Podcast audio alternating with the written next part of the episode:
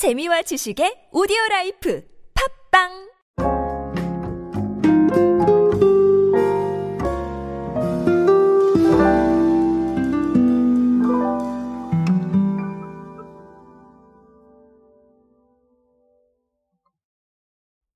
여러분은 아침에 어떤 걸 드십니까? 뭐 아침에 드시는 거 아마 취향에 따라 다양하실 거라고 생각을 합니다. 저는 빵이나 시리얼을 먹는데요. 자, 그러다 보니까 시리얼 제품들 나오면 좀 관심이 있고요.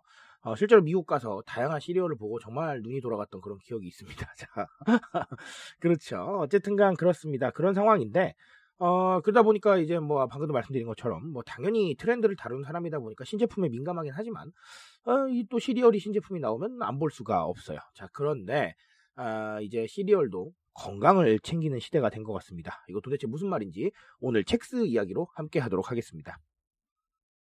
안녕하세요 여러분 노준영입니다. 마케팅에 도움되는 트렌드 이야기 그리고 동시대를 살아가는 여러분들께서 꼭 아셔야 할 트렌드 이야기 제가 전해드리고 있습니다. 강연 및 마케팅 컨설팅 문의는 언제든 하단에 있는 이메일로 부탁드립니다. 자 방금 말씀드린 대로 켈로그가요 어, 이번에 리뉴얼을 진행을 했어요. 리뉴얼을 진행을 했는데 자 일단은 건강관리하고 저당 트렌드를 좀 반영을 했다라는 게 팩트고요. 어, 첵스 초코 3종의 당 함량을 기존 제품 대비 최대 20%까지 줄였다라는 이런 얘기가 아, 나와 있습니다. 자, 그래서 당류를 어떻게 낮췄냐 하면 천연 감미료인 효소 처리 스테비아를 사용을 했다고 해요. 자, 그래서 당류를 대체를 해서 당 함량을 낮췄는데 어, 직접 나온 자료에 따르면 최적의 배합으로 맛과 식감은 더 맛있게 만들었다고 합니다.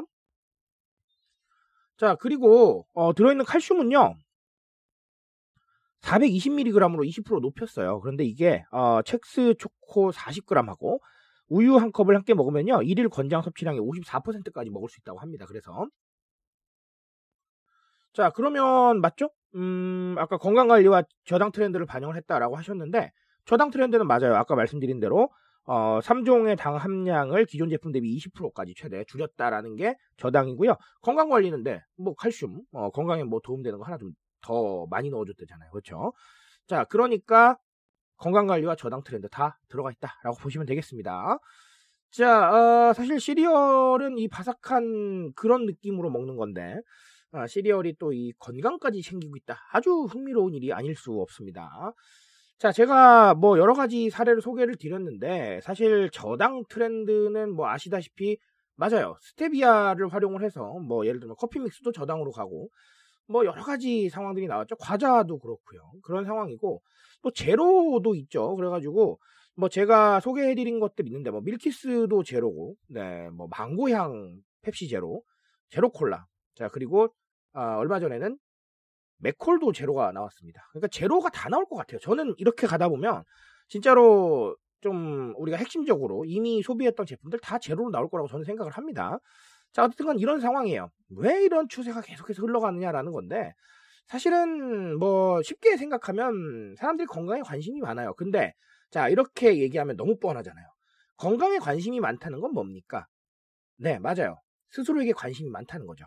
건강, 내 건강 챙기는 거잖아요. 그렇죠? 그리고 내가 좀 더, 네, 활동적으로 활동하기 위해서 건강을 챙기고 있는 거거든요.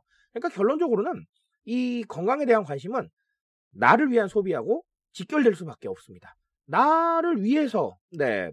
예를 들어서 내가 이 건강하기 위해서, 건강을 더 챙기기 위해서 제로 제품을 샀어요. 자, 나를 위해 소비한 거예요.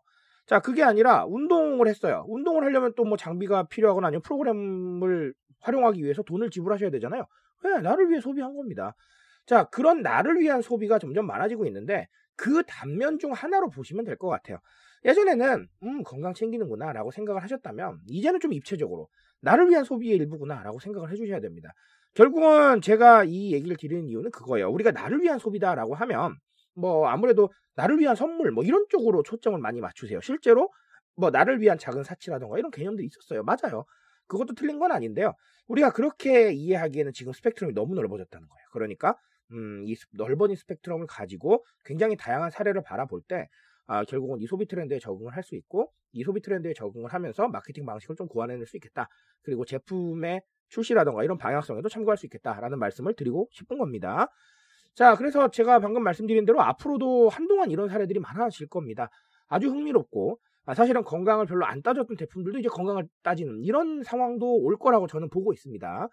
자, 그런데 그만큼 모두가 동참하고 있다는 건 이게 소비가 되고 있다는 거예요. 그렇죠? 뭐 말하자면 소비가 만약에 안 됐다고 한다면 기업들이 동참할 이유가 없겠죠. 그렇죠? 자, 그렇기 때문에 결국은 이런 나를 향한 소비의 다양한 스펙트럼을 읽고 우리가 좀 반응할 필요가 있겠다라는 이런 교훈을 얻으시면 되겠습니다. 자, 아, 색소 초코 사러 가야겠네요. 과연 어떤 맛이 날지 그리고 또 맛이 정말 똑같을지 음, 궁금하네요, 그렇죠? 자 그런 상황들입니다. 어쨌든간 어, 제가 이 좀 가벼운 소재지만 이 시리얼로 이런 말씀을 드린 이유를 아, 오늘 5분 동안 들으셨으면 아실 테니까 아, 여러분들께서 한 번 더 고민해 보셨으면 좋겠습니다. 저는 오늘 여기까지 말씀드리겠습니다. 트렌드에 대한 이야기는 제가 책임지고 있습니다. 그 책임감에서 열심히 뛰고 있으니까요. 공감해 주신다면 언제나 뜨거운 지식으로 보답드리겠습니다. 오늘도 인싸 되세요, 여러분. 감사합니다.